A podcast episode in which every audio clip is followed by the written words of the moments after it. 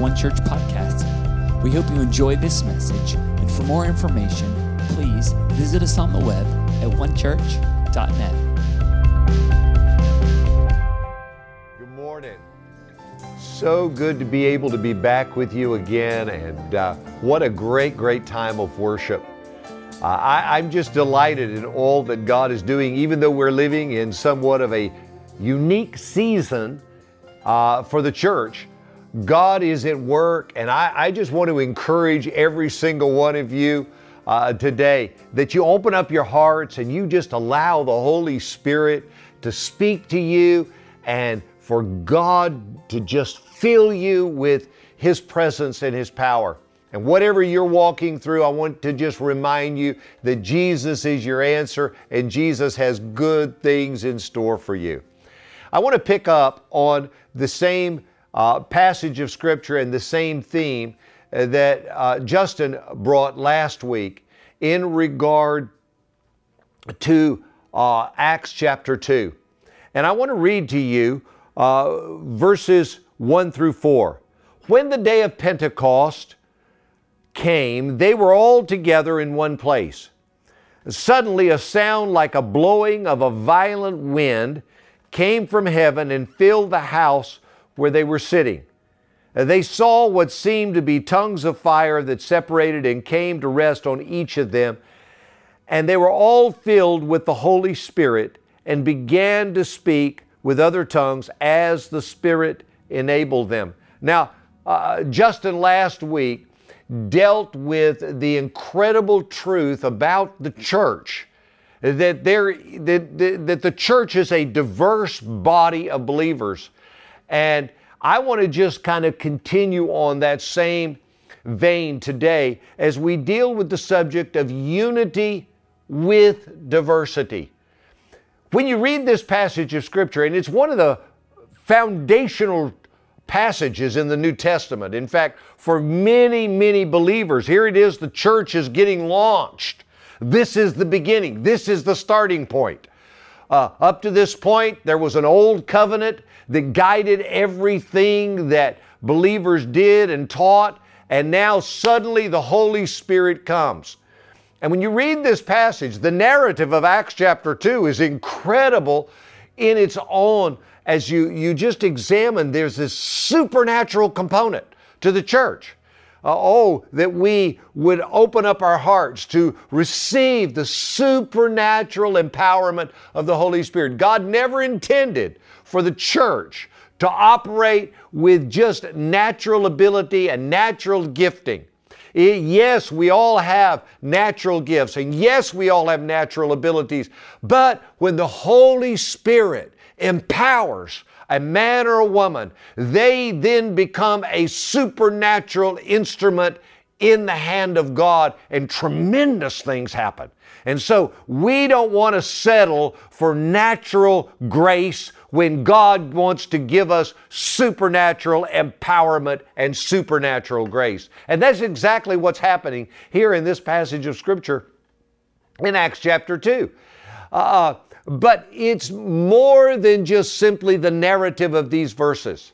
Uh, these verses, in and of themselves, are powerful, but if you don't understand context, you don't get the full picture of what's going on here. Uh, later on in Acts chapter 2, there are people from all over the world that are gathered there. It is one of the feasts. It's the Feast of Pentecost. And they're gathering in Jerusalem to celebrate one of the Jewish feasts. And they've come from all over the world men, women, uh, uh, various nations, various languages, various ethnicities. They've all gathered there. What an incredible picture of diversity. Right in the middle of probably one of the most diverse set of circumstances that could ever happen, the Church of Jesus Christ is born.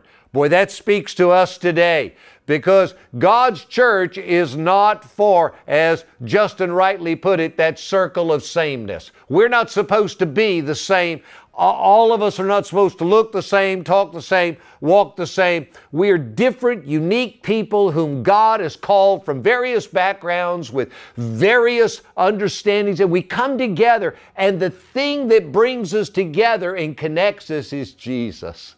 Oh, how wonderful that truth is. So, God is wanting us to grab this truth that we are a fellowship of difference, not a circle of sameness. And in the midst of that diversity, God pours out His Spirit. But there are some deep truths that need to be understood here. One of the keys to this supernatural empowerment is found in verse 1. It says that when the day of Pentecost came, they were all together in one place. Uh, that word together is a key word. You see, it's our togetherness that actually creates the context for God's empowerment. Uh, we, we, we, we read Acts 2 and we, we're captivated by the power of God, the supernatural power of God. Here they are, 120 people in an upper room praying and seeking God. And then while they're doing that, suddenly a sound from heaven, like a, like a tornado, comes rushing in, and it looks like Fire sits on each of them, and they're filled with the Holy Spirit and begin to speak with other tongues as the Spirit gives utterance. What an incredible manifestation of the power of God. Yet, the, there was a prerequisite for that. And that prerequisite for the power of God is found in that word together. I, I want to just say this to all of us today that are listening and watching that there still today is a prerequisite for the power of God. We know God wants to empower us. We know God wants to come with supernatural manifestations uh, of His grace, supernatural manifestations that transform the lives of people. God wants to empower His church. But let's be reminded today that in the midst of all our diversity and, and, and all of, unfortunately, even in this nation, all of the division and the separation, God still has prerequisites for His power. He doesn't just show up, He shows up to people who have prepared their hearts, prepared their lives, and are looking for Him. And so I want to encourage you today as we step into this that God still today has keys that are the foundations to His showing up in might and power. And one of those keys is that word together. The, the, the, the word together in Greek, homothumadon, is actually a compound word. It's not just a single word together, but it's two Greek words that come together to form a single truth. And it literally means to rush along in unison. It has as its basic foundation that there are many components that have come together and they've come together as one. One of the definitions takes it a little step further and says it, it means to be one in heart and passion. You see, it's possible that you can be in the same place and not be together. Not only were they in the same place, but they were in the same place and they were together. Together, connected, one heart, one passion, rushing along in unison. And in that moment, God shows up. Boy, I tell you what, today in our nation, if we ever needed a people who are rushing along in unison with one heart and one passion, it's today. We are politically divided. We are divided by all sorts of various ideologies, left and right. And we've got all kinds of, of, of things happening that are exacerbating our divisions. God still wants unity. God still wants to bring about something in the middle of all of the chaos and the confusions uh, uh, of our world. God still wants to manifest His presence and power. And as the church of Jesus Christ, we are the answer. We've got to demonstrate to this waiting and watching world that there is another way to live. Yes, we can be diverse. Yes, we can be as different as night is from day. But yet we can still have unity. And that unity can become the prerequisite or the foundation for the power of God in our life. And that's exactly what's happening here in Acts chapter 2. All of these people, various nations and languages, they're all gathered there. And as they come together, God's Spirit is poured out upon them. I believe that this is a direct answer to the high priestly prayer of Jesus. And I'm going to read you that high priestly prayer out of John chapter 17, verses 20 through 23. And I'm going to read it from the Message Bible. Jesus is saying this I am praying not only for them, that is, the people who are outside of the gospel, but also for those who believe in me. In other words, he's praying for us. Because of them and their witness about me, the goal is for all of them to become, listen, one heart and mind. Just as you, Father, are in me and I in you so they might be one heart and mind with us. Then the world might believe that you, in fact, sent me. The same glory you gave me, I gave them. So they'll be as unified and together as we are.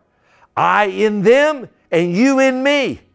Then they'll be mature in this oneness and give the godless world evidence that you've sent me and love them in the same way you've loved me. In other words, what Jesus is saying is that the very foundation for our witness to the world is our unity with one another. In the midst of our diversity, in the midst of our differences with each other, that difference becomes then this basis in which we come together in unity and we demonstrate to a watching world that Jesus is truly Lord. Now, why does unity matter? Why is it so important? I mean, why can't we just all, you know, uh, uh have our own attitudes and our own mindsets? And why can't we just keep living our own kind of lives? Because unity carries with it its own message. There is nothing that more clearly expresses, first of all, the life changing power of the gospel than does unity. When I've come to Christ and I've given my life to Jesus and I've surrendered to Him, it's not my will that I'm after, but it's His will. You see, we don't just serve Jesus as Savior, but Jesus is Lord. He's Master. He's the one that directs the way we should be living and thinking and walking. That's why it's so important that we read His Word. That's why we each one submit to the authority of Scripture with our lives. Why? Because Jesus is the Lord of our life. I don't come to Christ and then tell God how I want to live my life. I come to Christ and submit to the way He wants me to live my life. That's why Jesus says this If any man will come after me, let him deny himself, take up his cross, and follow me. You see, in my denying of myself, I experience a God kind of life. Paul put it another way in the book of Philippians. He says, I want to know Christ and the power of his resurrection and the fellowship of sharing in his sufferings being conformable unto his death. You see, a lot of times we want to know God in the power of his resurrection, but we will never know him in the power of his resurrection until we first know him in the, the submission of a crucified life. In other words, me dying to, to my own self and my own will and my own way is the prerequisite for God's empowerment coming into my life and into my witness. So there's nothing that more clearly demonstrates or expresses the life changing power of the gospel than does unity. When you die to what you want and I die to what I want, and there's a whole group or community of believers who are doing the same, we come together as one in Christ Jesus. Then we begin to be the witness that God is looking for. The second thing is that there's nothing that more clearly produces the authority and the blessing of God than does unity. I love this.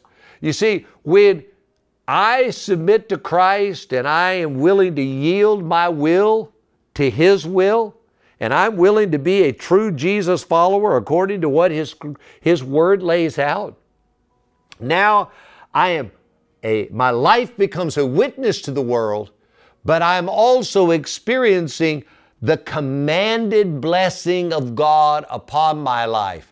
That's what the psalmist says in Psalm 133, verses 1 through 3. How good and pleasant it is when people live together in unity. He goes on to say, he describes it as like oil that flows down from the head of Aaron, down upon his beard, down upon his garments, even the skirt, skirts of his garments. He goes on to describe it like the dew of Hermon, that refreshing that comes. He says in the last part of that ver- of that those verses, for there the Lord commands his blessing, even life forevermore. So unity creates this foundation for my witness, but it also produces in my life a, a, a context for God to command blessing. You want blessing on your life?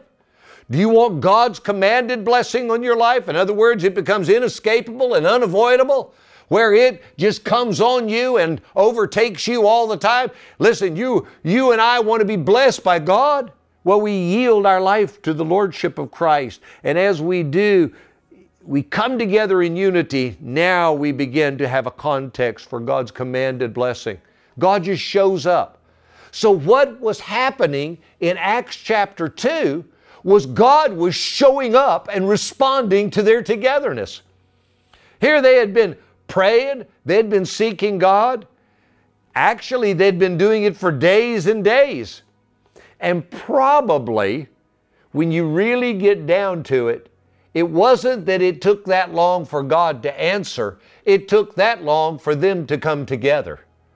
I, I believe that really the key is when we finally get to the place of total unity and togetherness and connection with one another, where we're truly one heart and one mind, at that moment, God shows up.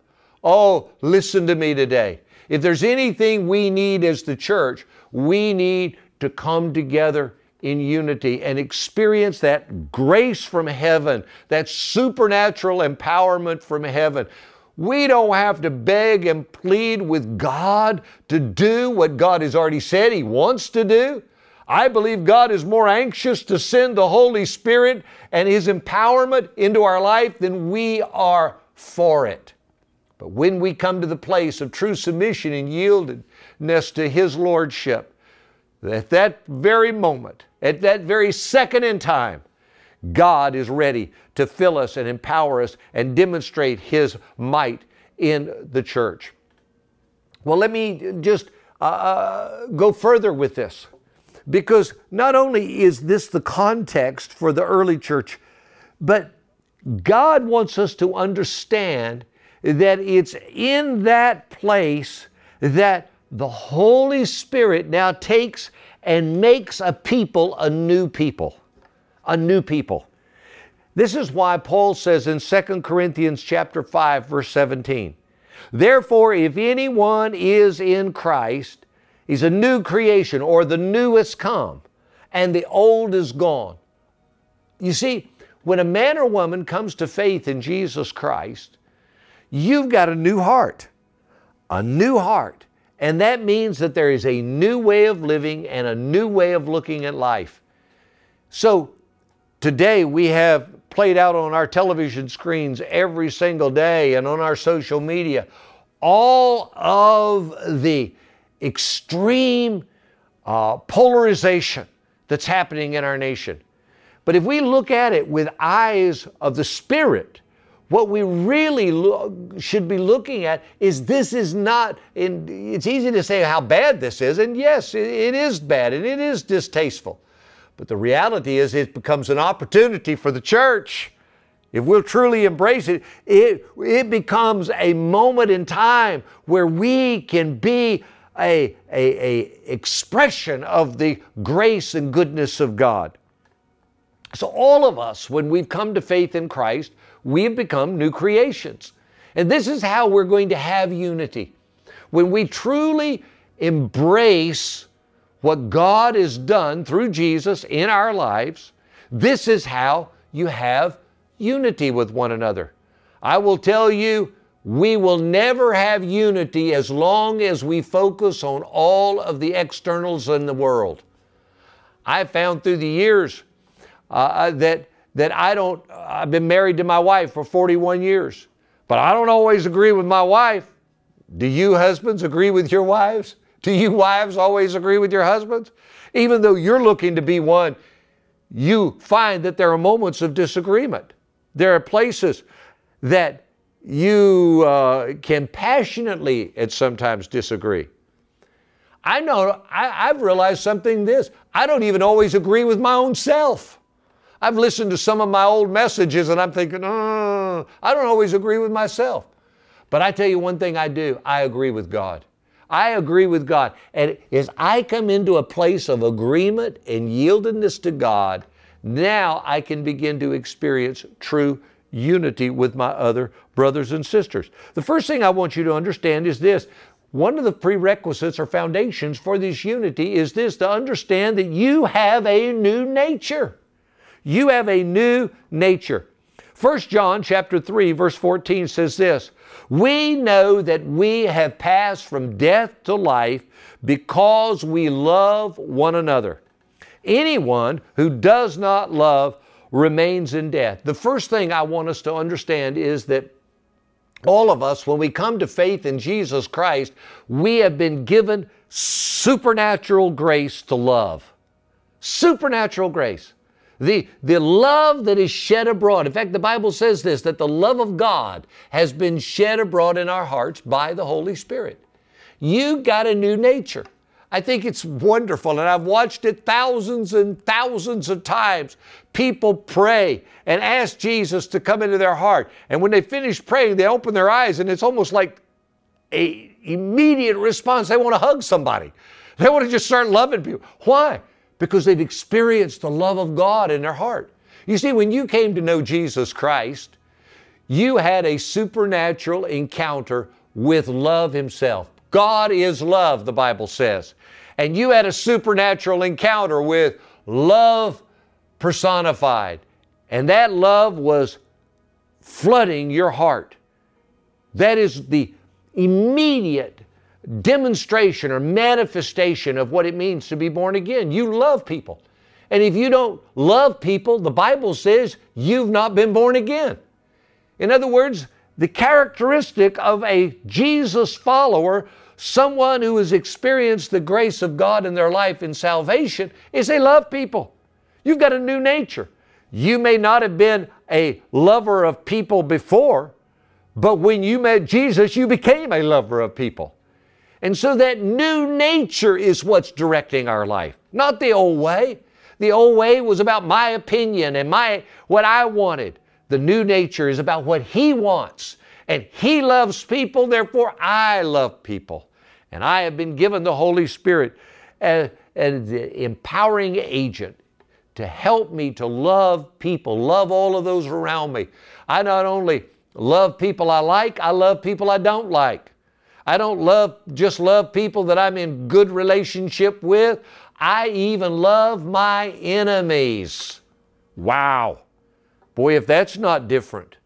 Today, it's almost like people are looking for an opportunity in the world to create an enemy. But God tells us that we should love and we should love each other and we should love the world and we should love even our enemies. And as we do, we are demonstrating this life changing grace that God has given to us in salvation. This is what the church is. So, yes, we are diverse, but yet we are unified. The second thing, not only did you get and I got a new nature, we got a new identity. In 1 Corinthians chapter 12 verse 27, Paul says, "Now you are the body of Christ, and each one of you is part of it." You were given a new identity. Your identity, the way that you identify yourself. Now, I know people today are identifying as all kinds of various things. We've got men identifying as women and women identifying as men, and we've got all sorts of, of various gender confusion and all kinds of things going on in the world. All of those things are rooted in this that if you don't know who you are in God, you'll never know who you are in relationship to one another. The first place you and I need to come to understand who we are is not to the world or not to psychologists, but we come to God. And when you come to God, you start understanding who you are. And He gives to you a new nature and He gives to you a new identity. And as a, a part of that new identity is that we are members of the body of Christ. In other words, we are an extension. He's the head, according to Ephesians chapter 1. He's the head of the body, the church, the fullness of Him who fills all, everything in every way. And we are the body. That means that every one of us has a role to play. We are uh, given by God a grace to operate in that role. You have gifts, you have callings, you have talents, all of which were given to you by God. So you have a new nature and a new identity. That doesn't mean that every single one of us has the same function. No, we have differences of function, differences of workings according to the scripture, but we are all operating towards the same objective. There is unity in the midst of our diversity. We're different, but we're different with a reason. And God wants to use us to manifest His presence and power as we yield our life to Him. The third thing I want you to understand is that not only is there a new nature and a new identity, but there is a new culture that we are called to. I, I, I know right now we have a lot of discussion about various cultures and ethnicities and their uh, identity in that. I remember when I was pastoring a church in uh, Virginia, and in that city, it was a uh, very, very diverse city. And I felt like that God had called, since we were in a diverse city of was 45% black, and 45% white, and 10% Asian and Hispanic. And I felt like that, look, if that's the way our city looks, that's the way our church ought to look. Because I wanted to see our local church become a picture of what heaven looked like. And if this is what our city looked like, then I wanted to see that in our church. And so I made it my objective to build a diverse, multicultural church that would manifest God's power in that uh, uh, diversity. And we worked hard to do it. But one of the things that we had to first deal with is this that every one of us come to the table with our various cultures. That means our backgrounds, our identity, the things we've experienced. And if we're not careful, we can think that our culture is better than somebody else's culture. And we start holding up individual human culture above, hear me, kingdom culture. When we come to Christ, if we're going to have unity with the diversity, we can't take and hold up our own individual culture. I don't care how good you may feel it is, it must bow before the kingdom of God. We have a culture of which we're all a part of, and that is the kingdom of God. Listen to what Jesus said in Matthew chapter 5, verses 14 through 16. You are the light of the world. A city set on a hill cannot be hidden, neither do people light a lamp and put it under a basket. Instead, they set it on a lampstand and it gives light to everyone in the house. In the same way, let your light so shine before men that they see your good deeds and glorify your Father which is in heaven. What is that? That's the kingdom culture. That is the manifestation of what God's kingdom here on earth. Jesus' prayer was this Thy kingdom come, Thy will be done on earth as it is in heaven. we are called to carry out not only our individual culture, but the kingdom of God's culture. That really is a part uh, of what is referred to as Missio Dei, the mission of God. All of us are called to do that. And then finally, not only do we have a new nature, a new identity, and a new culture, but we have a new future. I am thrilled with that. All of us have a new future. Jesus said this, that verse I just quoted in Matthew 6:10, "Your kingdom come, your will be done where on earth as it is in heaven." The ultimate end of all of this is as we yield to God, God empowers us as His church. Diverse as we may be, we not only uh, uh, let our, our diversity be expressed, but we will let our unity be expressed. Yes, we're different, but it doesn't take prerequisite to God's unity as He unifies us through the power of the Holy Spirit. I want to just remind you as I close this message today maybe you've got all kinds of, of identity, background issues, and all kinds of things that have run or controlled your life. But the Holy Spirit today can overwhelm all of that. And God can cause us, in the midst of our differences, to become one for His glory. Let me pray with you now. Father, I thank you for every single person within the sound of my voice. And Lord, yes, we are different. We come from various backgrounds with various ex- different experiences. But Lord, I thank you that in the midst of our differences, you come by the power of the Holy Spirit and bring us together as one. You command your blessing upon us and you make us a powerful witness to this world. And I pray for every single person hearing me today that the Holy Spirit may empower us to be a great witness and testimony as we live our life together for your glory. In Jesus' name, amen and amen. Well, I want to thank you today for listening, for opening your heart. Now I pray that you will be not just a hearer, but a doer of this word for the glory of God. God bless you. Have an incredible day.